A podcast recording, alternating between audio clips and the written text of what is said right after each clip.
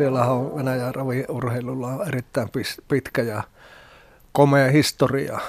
Ihan sieltä 1700-luvulta alkaen ja Venäjällä oli, oli tuota, paljon, silloin 1700-luvun lopulla Kreivi Orlovi rupesi jalostamaan tätä Orlovi-hevosta ja, ja, ja 1832 on perustettu Moskovan ravirata, joka on yksi maailman vanhimpia ratoja ja totaalisaattorit on aloitettu paljon ennen meitä ja kaikki muu. Ja, ja ei pelkästään saariaikaan, myöskin neuvostoaikaan ravit oli hyvin suosittu. Katsomot oli täynnä ja totaalisaattoria pelattiin, että silloin oli Neuvostoliitossa oli Lotto ja Toto ja ihmiset usko, että Toto on rehellisempi niistä. Niin. No miten tänä päivänä Venäjällä? No se Neuvostoliitto hajosi ja sen jälkeen on, on sitten mennyt, mennyt tuota heikommin. Tosin kovasti on tehty niin kuin oikein suuntaisia, suuntaisia liikkeitä, mutta tuota, kehitys on ollut valitettavan hidasta. Että. Kun tuonne rajan yli tuosta mennään, niin missä on lähin ravirata? Moskovassa. Se on se ongelma, että ne vallankumousta Pietarissa oli neljä, neljä tuota ravi, ravi- ja laukkarataa ja, ja tuota viimeinen viimeinen loppu tuota toiseen maailmansotaan. Se oli Udelna ja Udelnajan puistossa, eli kun mennään junalla, junalla Pietariin, niin muutaman minuutin ennen asemaa mennään ison puisto läpi ja siinä on pysäkkikin, junapysäkki Udelnaja. Siellä oli, oli viimeisin Pietarin radoista, että siellä missä niitä ratoja säilyi, niin neuvostoaikaan, neuvostokansa kävi paljon raveissa, mutta valitettavasti tämä, tämä meidän kulma niin on – lähes tyhjä hevosista. Mikä siinä on syynä?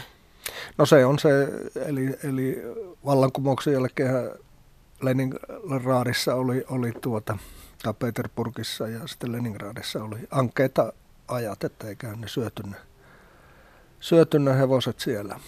Hmm. Mutta tuota, muualla Venäjällä, Venäjällä säilyi nämä siittolat ja raviradat ja se nousi – nousi sitten neuvostoliiton vaurustamisen myötä niin ravihurjeilut suureen suosioon.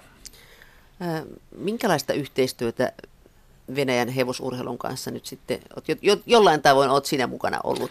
No joo, kyllä yrityksiä on paljon, että mitähän tässä on, on, on tuota, niin se 90-luvun alusta, niin montako projektia ollut, että Pietari olisi pitänyt rakentaa mm.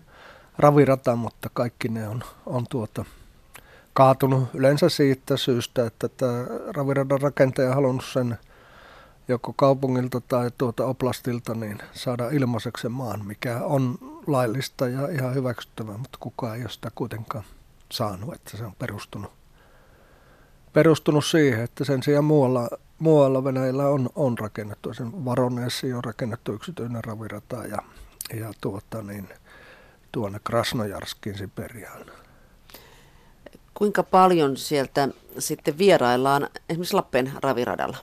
No se on yksi, kun se perinne on katkenut, niin meillä on ollut erilaisia projekteja, että saada, saada tuota venäläisiä raveihin ja on niitä tuotu, tuotu pusseillakin tänne, mutta valitettavasti niin se ei ole niin kuin lähtenyt itämään. Että joitakin yksittäisiä ihmisiä käy ja sitten yleensä jos kauempaa tulee näitä hevosmies komennuskuntia, niin he käy sitten kyllä vieraille näissä Kouvola, Lappeenranta, Mikkeli, Raveissa. Onko tällä hetkellä viritteillä mitään? No tuota, ei näiden ihmisten tuomiseksi, mutta erilaisia, erilaisia yhteistyövirityksiä ja muun muassa oli viime viikolla tuolla Tsuvassa ja Sepoksaryssä. Kerro vähän, missä päin Venäjää se on, että se, päästään kartalle. Se on 600 kilometriä Moskovasta Itä-Volkan mutkassa. Volkan mutkassa ja tuota, siellä on tämmöinen nuori Roman Malov, hänellä on Siittola, jossa on yli 90 hevosta ja heillä on, tai hänellä on hyvä sukuisia tammoja siellä ja ajatus olisi, että ne nyt kaksivuotiaat tammat tulisi Suomeen valmennukseen ja kilpailemaan ja sitten aikana palasivat siitokseen Venäjälle, niin tämmöinen on konkreettisi hanke tällä hetkellä.